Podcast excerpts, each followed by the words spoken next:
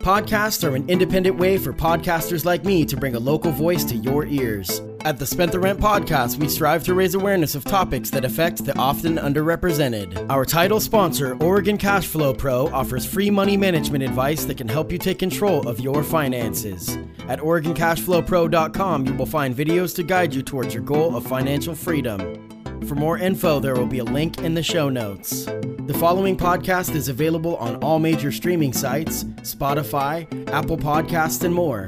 You can now listen to all previous episodes, donate to the podcast, and buy shirts directly from the Spent the Rent podcast at our newly designed official website, strpod.com.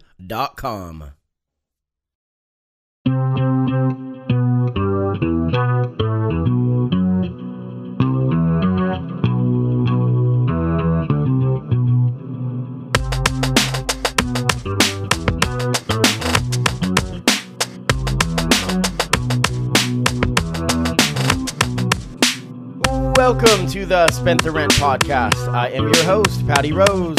My guest today is House District 12 Precinct Chair for the Democratic Party of Lane County, Irene Henjum. Irene, welcome to the show. Hi. So this is really cool. Glad to be here. Yeah, this is really cool. Thank you for doing this. It's New Year's Day. Uh, I took a huge break. I took like three weeks off from the podcast, which I haven't done, or two and a half, whatever.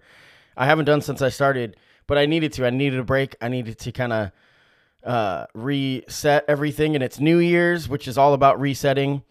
Uh, this is the 150th episode of the Spent the Rent podcast, which is something I'm extremely proud of. And in over the last two years or so, roughly, uh, I've been working with the Democratic Party of Lane County, and you host all the meetings that I uh, attend as a precinct committee person.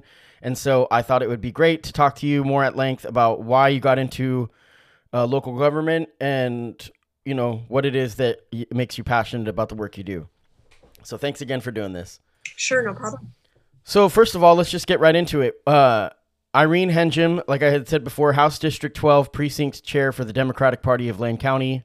I'm probably going to say DPLC from now on. uh, when did you get involved in local politics in Oregon? Um, in Oregon, I think it was probably in the 1990s during the, I think it was the No on Nine campaign. Uh, Oregon went through a whole bunch of uh, anti uh, LGBTQ ballot measures back then. And um, so fighting those, uh, that was my first active campaign. And then um, I also, when uh, the Obama, when Obama ran for president, that was when I got like the most involved. Yeah, that was definitely for me. I'm you know a little bit younger. That the Obama campaign was the first time I actually felt like there was something promising for hope. You know, we learned a lot about the challenges of getting stuff done in a two party system. you know, with Obama, but I still think he was a great president. Oh, he's awesome. You know, and I miss being able to see the president on Ellen. You know, I know. no, I mean, whatever. Joe Biden's just not as personable, but No. so, uh, so he's an awesome guy, but he's not camera ready all the time. No, I think yeah. I mean, we, and we'll get into it a little bit about the national stuff, but really, what me and you, our focus is so much on local stuff, you know, and and I think that sometimes when when people people hear the word Democrat, they're like, uh, they think immediately about the Obamas and the Bidens, and they Mhm. forget about the Patrick Stutzes and the Irene Henjums, you know, you know, the That's people right. that are doing stuff locally that are great, and that's why I started the show, uh, and I has been a benefit of of the show. So you talked about your motivation, uh, you know, in the '90s. It's funny because a lot of young LGBT peop- uh, people in the community don't realize, or not, that's not that they don't realize. I don't think that they get the full scope of just what we were facing back in those days. Totally. And I say we because my mom is a lesbian, and it's something I'm I'm extremely passionate about. Uh, and I and it is also for me something that got me motivated to get more involved.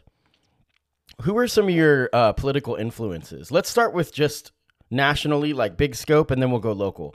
So, who are some of your Okay. political influences nationally? Well, I have to say, first of all, the biggest political influence in my life was my mom. yeah, Um, she used to take my brother and I with her campaigning when we were kids. Um, and she worked for a lot of different campaigns in, uh, we grew up in South Dakota, which being a Democrat in South Dakota has always been really challenging.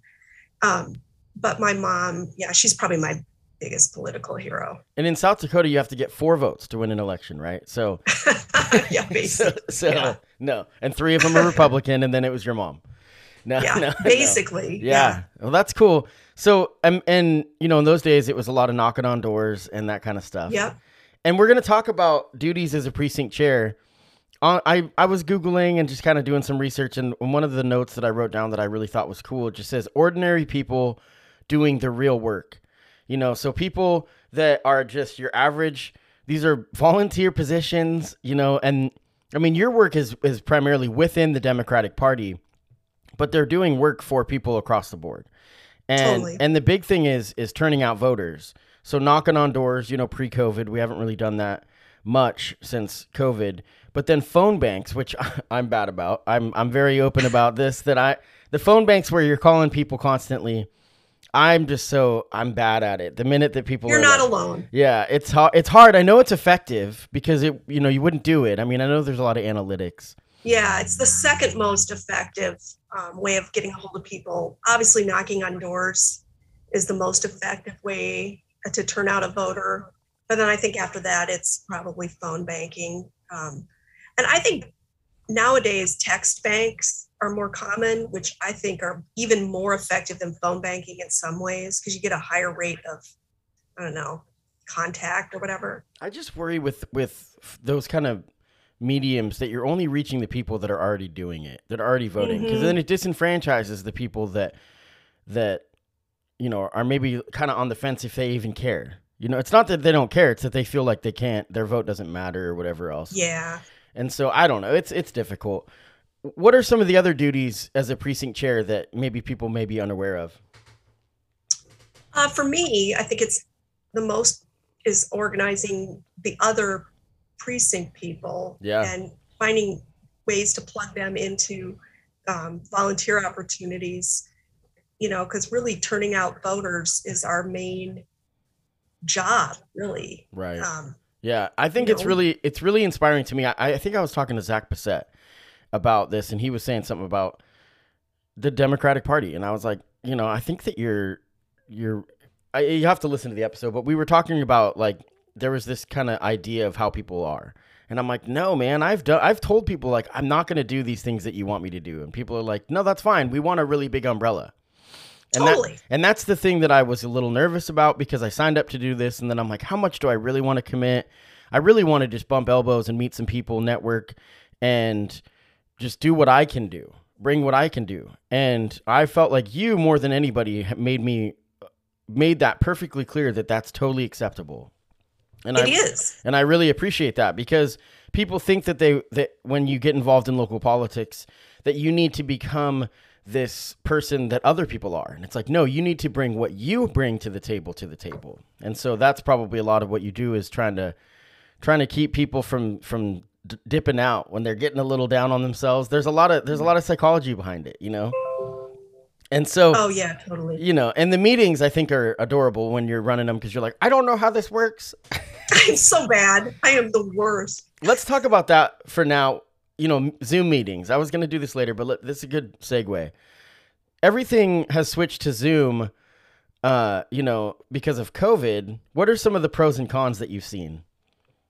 Oh, the biggest pro is it's easier to go to a meeting for, Yeah. for most people because you can just sit in your your own living room and attend a meeting. And you can also do other things while you're at a meeting, um, kind of a multitask thing. Like, Just di- turn off your camera and you can, you know, yeah, you can do step away. Do you think that there's more civic participation, uh, especially with young people, because of this? Because of the access that people that actually like technology, that you know, I think more, so. Yeah, that's what Yeah. that's what I've seen. I mean, me, I I have joined this committee since COVID hit, and so I have never been to an in person meeting. And they've talked about, you know, I see the excitement on your face when you talk about like, oh, we're probably going to do one soon, and I'm always like, uh, I don't want you guys to know how short I am. No, Oh, no. funny. That is so funny. No, but I Um, just I just really prefer the the the setup, you know, doing it online. Yeah, I really I like it too. And I'm consider myself an introverted person. So, you know, in some ways, if you're an introvert, Zoom meetings are awesome. Yeah. My dad tells me that church He doesn't do it on Zoom. I don't I don't know how he does it, but it's online. It's a stream. And he said that Uh-huh. at first he was kind of hesitant. Then he was like, "It's really nice because then I don't have to shake hands with people for two hours." You know, and he's like, "I can just get it done and, and go on about my day." And obviously, with COVID, you don't want to be shaking everybody's hand, but uh, I think it's going to continue to be part of all organizations going forward because I think it's convenient, I think Um, so. you I- know, Yeah, for people. And I think we're going to have to acknowledge that. I think so, and I think it gives access. And there's always equity issues with with internet, but they're you know we're working as a community to make sure that everyone has access to it. Mhm. I know the city council meetings. I mean, I I've been to a couple of those virtually, and I would have probably never done that. So so exactly. Because and you have yeah to go physically down there and sit there for the whole two hours or whatever. And you can attend the meeting online. And yeah, I think it increases ci- civic participation. totally. Uh, how can we get more people involved, especially young people? technology. I think you're you you're right on, you know, with this like the podcast idea and just any kind of social media. That's how we get the younger people uh, involved. We Yeah. gotta, I don't know, we gotta move into the modern age. Yeah, TikTok is crazy, and uh, you know, I don't. I mean, you can do a lot in small clips, but I prefer more of the nuanced conversation, and I feel like we need to get back to more of the nuanced, deeper, long, you know, longer conversations about politics because I think that we need to listen to each other a lot better, and instead of doing these soundbite, you know, someone said it. Someone said it like in today's political landscape on the internet, on social media, everybody's just trying to look on look to dunk on each other. Oh know- yeah, that is so true. You know, Oh, and yeah. so it's like uh, we need to find a way to actually listen to each other. Maybe that was more per- you know possible in person, and I'm I'm interested to see, you know, long term. But yeah, I mean, Sean Van Gordon, Mayor Sean Van Gordon, and I, Mayor of Springfield, have talked a lot about civic participation and how to get the young people involved. And the big thing that I see is just make them feel heard. You know, instead of just talking at people, involving them and making them feel heard, because that's how I I feel. I mean, if I feel like I'm I'm being heard, then I'm more willing to just engage and listen and go deeper with it. So now this is a big year. This is why I wanted to have you on. 2022 is an election year, and depending on where you fall, of course, you're going to feel like your hair is going to be on fire, and that this is going to be the end of everything if it doesn't go the, the certain way. And who knows? Ah, yeah. It's every time. And I think people are so exhausted. So that's going to be even more challenging for people like you and me that are going to be having to persuade people to at least consider candidates or, or, or ballot measures or whatnot. Uh, what issues do you think are the most important heading into the 2022 uh, election for the Democratic Party? Well, I think we need to uh, just push hard on emphasizing uh, legislation and and uh, actions that make people's lives better and easier. You know, I, I think that Build Back Better Act needs to get passed. We need uh, paid family leave. We need, you know, the federal minimum wage needs to increase. You know, we've got to push those real economic issues that are important to people, but also voting rights. Our, our democracy is seriously under attack right now. Unfortunately, there's a one of the two main political parties doesn't seem to think everybody should have access to voting. It's pretty wild. I don't understand why someone would want. Well, I mean, I know why, but I don't understand why someone would push for less voting. But it's a scare tactic because if you if you challenge the the turnout, if you challenge people from voting and you and you say that you're like, oh, you know, we have all these illegals and all these um, dead people voting. There was like four, you know, and what it, it allows you to do is then if it doesn't go your way, then you can cry foul after the fact. And and it's I mean it's so transparent. And now what we're seeing on the national level with Secretary of States being put in power that are going to be basically willing to throw out the election, it's going to be really scary. So far, That's you Pretty know, scary. yeah, it is pretty scary. And that's where it's difficult because I don't want to have this doom and gloom attitude because it's not going to pull anybody else in. It's putting us deeper into our corners. So that's tough. When people that you're talking to and you're knocking on doors and you're phone banking and, and you're talking to the voter locally, do you find yourself sometimes having to kind of separate the national and the local government because a lot of times people will just they associate the Democratic Party, like I said before, with these big names that like Nancy Pelosi, for example. Nancy Pelosi is extremely polarizing. And Totally. and obviously locally Kate Brown is as well. You know, there's a Mhm. lot of people that are like, nope, they're just out and those people you may never get them. But is sometimes can you find ways to find common ground with maybe more we'll say with moderate voters, people that may they're the swing voters, the ones that are the most important. What kind of tactics do you use? I mean, is there a way that you can kind of be like, eh, yeah, I kind of agree with you on the on the national stuff, but on the local stuff, what can we do to find common ground? Is that kind of something that you have to try to find out? Yeah, I think every conversation you have is unique and you get a feel for what the person you listen for starters, you listen to what they believe and you know, you you want them to know that you hear them and you hear their concerns. And I just kind of remind people that all politics is local and that you and I and every Democrat, registered Democrat is in Oregon, we are the Democratic Party of Oregon. You know, it's different. um, Yeah, because there's candidates that a lot of people across the board like, like DeFazio. Okay, so let's. Sure. Peter DeFazio is somebody that I have friends that, of course, there's going to be people that despise any politician, you know, and That's that's gonna and that's gonna happen. But you have people that are are kind of off the left and right paradigm. They're like, I don't like either. That are kind of Mhm. on board with him because Peter DeFazio ran as a Democrat, yes, but he ran as an independent. I mean, his campaign was about independent thinking. totally. Uh, how difficult is it going to be to replace him? you know, I mean, it's it's massive. it's going to be difficult to replace him. I think when I heard that he wasn't running again, I, I had it was like I had like a gut punch kind of feeling like, oh, you know, Yeah, Um, especially this year. You know, ah, yeah, because it's going to be a tough year because traditionally that first congressional election in a president's term doesn't go well for the party in office. I mean, it's only there's only been a couple times in history where that hasn't been true, and I think one of them was Roosevelt, and the other one was George W. Bush right after, and it was right after 9/11 right? you know? Um so you know history points to it not going well for the democratic party. And so i think i was just like oh god the last thing we need is to have to you know have a new candidate out there. But on the other hand the district uh, congressional district four after redistricting is more it's more blue than it was before um, so it's going to be easier for a Democratic candidate than it always was for Peter DeFazio, because I believe um, the part of Douglas County and Jackson County are now moved into um, CD2 with Eastern Oregon. Um, and then CD4 bumps up into Lincoln County. So um, it, it, it will be easier for a Democrat.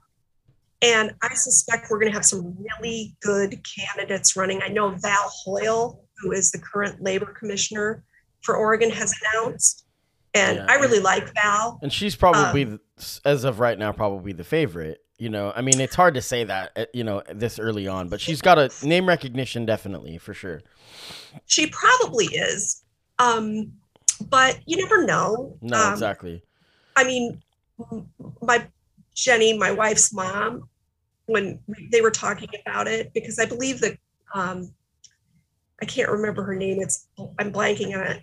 Um, she represents the Corvallis area in the Oregon um, House. Is also announced that she's going to run or is likely to run, and uh, Jenny's mom hadn't heard of Val Hoyle, even Sure. though she's our labor secretary. So. Well, I mean, I, there's, you know, I I wouldn't know a lot about her either. You know, to be honest with you, I mean, it's this is kind of why I do this show. Is because not only do I Mhm. get to learn about it, but there's a lack in information. Not not lack of information. There's there's a lack of of stuff that grabs you. You know, it's like it's just a lot of local government is so campy for people, and they're just like it feels like class.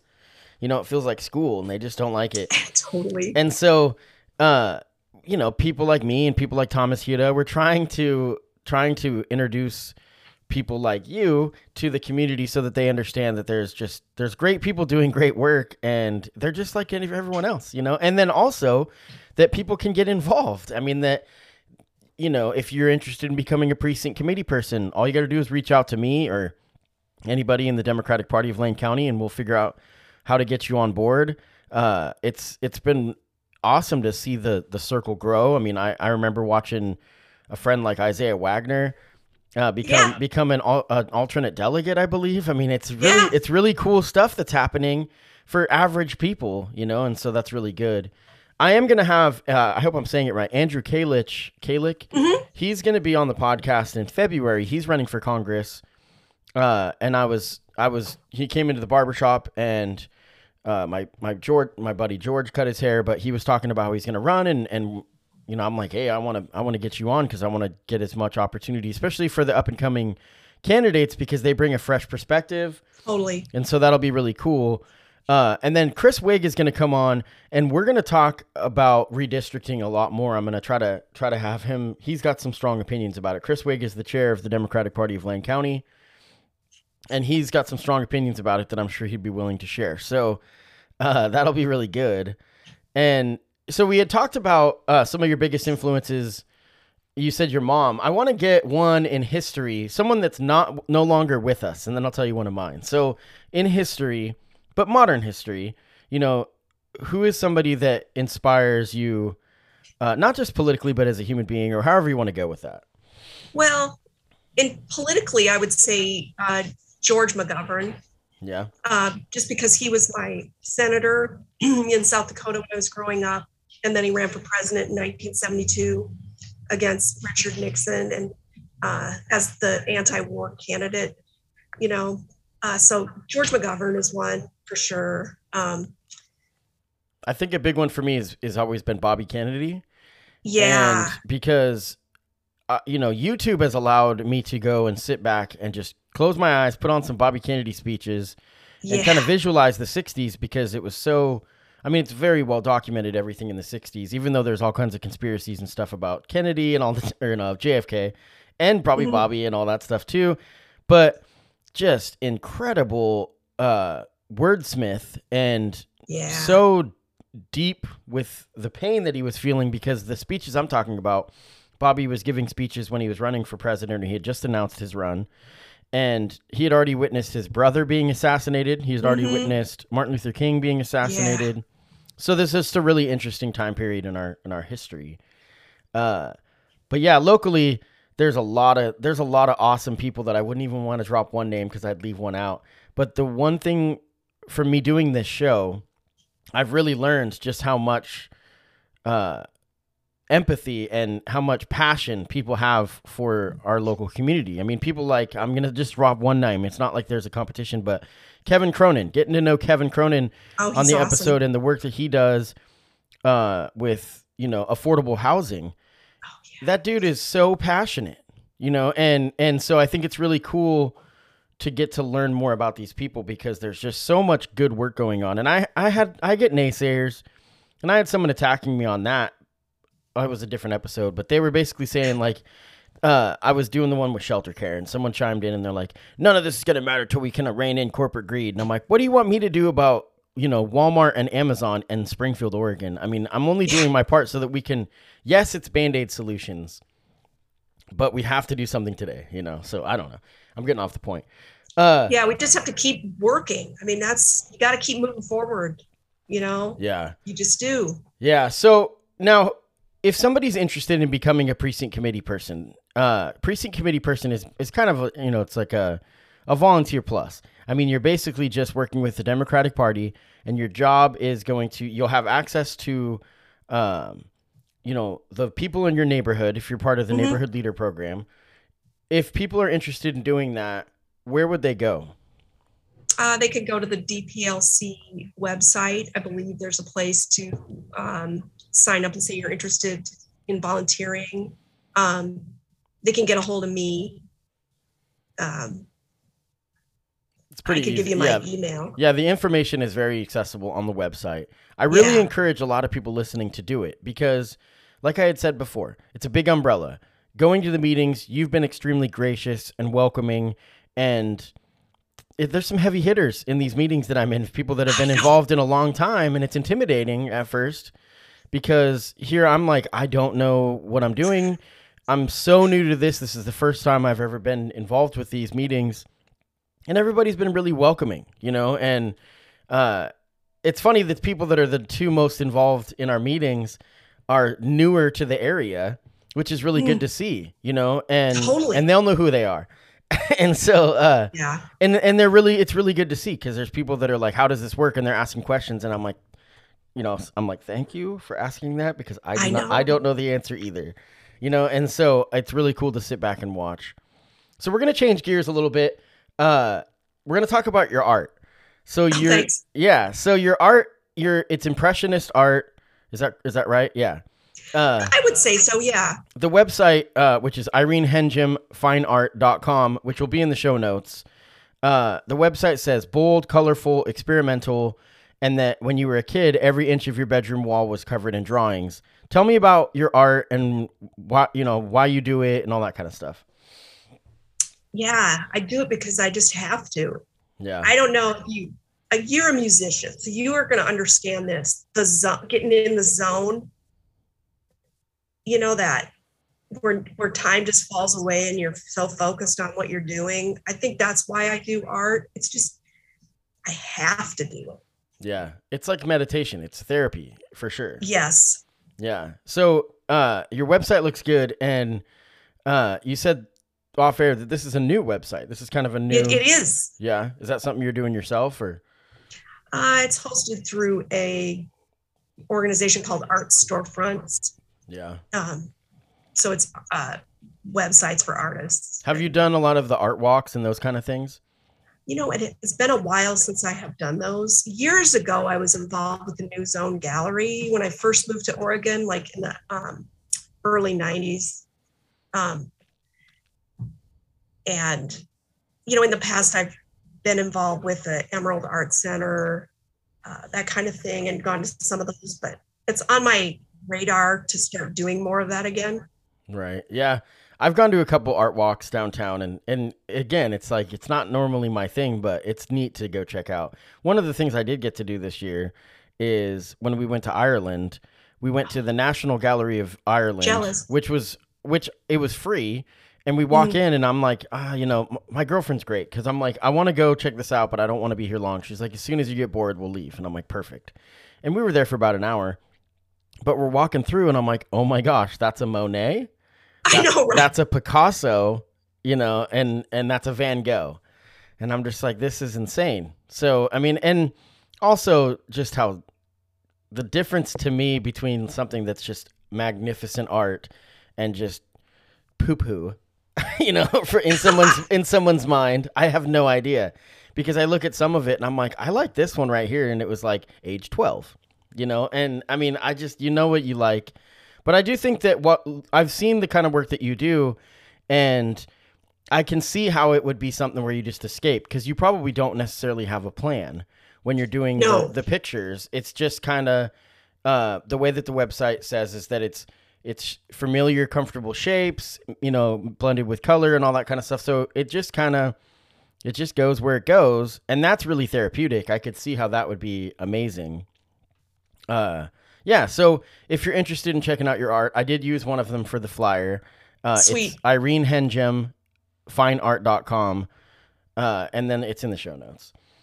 So Irene Henjum, thank you so much. Uh, this is going to be a huge year. We're going to be doing a lot of work, and I wanted to get you on early because I know you're going to be busy. Because Very. yeah. So anybody listening, if you're interested in becoming a precinct committee person, message me, message Irene. Go to the Democratic Party of Lane County's website, DPLC, I think dot .org probably. I'm not sure and you're all everybody's welcome. anybody's welcome and you know like i had said big umbrella we want as many different types of people as we can get totally. uh, obviously we would love to have marginalized voices yes. uh, you know that's something that it, it makes everything better i live in springfield and i'm incredibly proud of the representation changing the way that it, there's more people being heard from. I'm going to be doing a podcast in a couple weeks with both uh, Kori Rodley and Damian Pitts.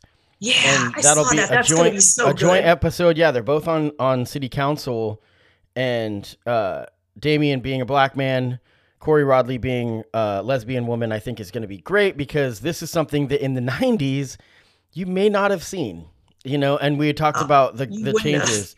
No, so Springfield is really evolving, and I also think that Springfield's a different thing because it's not so. People think that there's this extremist right, and yes, that exists, but there's also extremist left. And I think that for the most part, I'm saying in Springfield, and for the most part, there's a lot of people that are actually willing to have a conversation and be respectful to each other. And I That think when you have stuff that's not so ex- like the uh, the pendulum isn't so strong one way or the other in in a Mhm. local area, uh, it basically uh, it it keeps people a little bit more honest. I'm not a huge fan of the two party system, but there is some benefits because when we go too Yeah. far, when we go too far, one of the things I see with Eugene is is there's a lot of activist politicians, and Activism is good. Everything is all good. It all has a role. yeah, You know, activists help push the dialogue. that's a fact. That's actually a really good way of looking at it. Is is that it pushes the dialogue? That's true. because it needs to be. Otherwise, nothing ever changes. I had a guy one time tell me that that he's like sometimes we have to push for more than we want because then we'll get what we want and i'm like oh that's true but you have to pick your battles too because sometimes you can disenfranchise Yeah, people. you do also have to pick your battles. it's yes. such a it's such a balance you know balancing act well Irene Henjum thank you so much for doing this this is the 150th episode of the spent the rent podcast i'm going to end this with a song and since it's new year's i chose a song i made way back in the day like 2009 this is me patty rose and a uh, i did this song with a buddy sly guy this is the song new day In the back of conceptual thought, I wonder why, like money, I was bought. Forgot about my placement, my identities. Can't put an end to the casualties.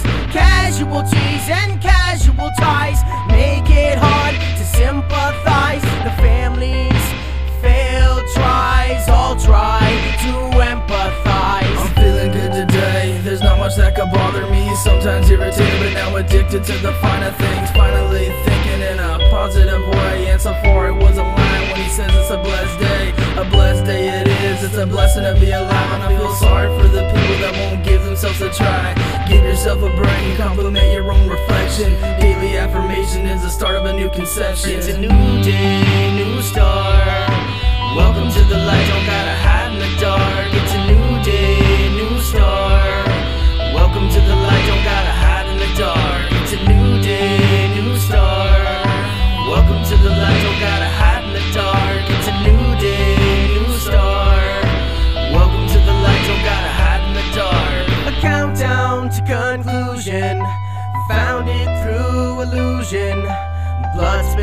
on your hands, the government's demands.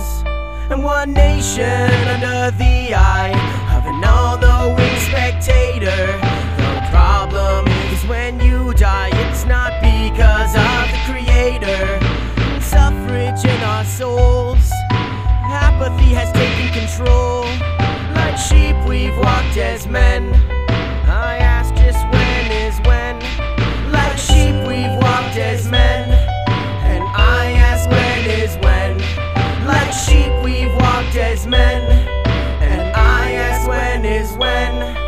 A new day, new start.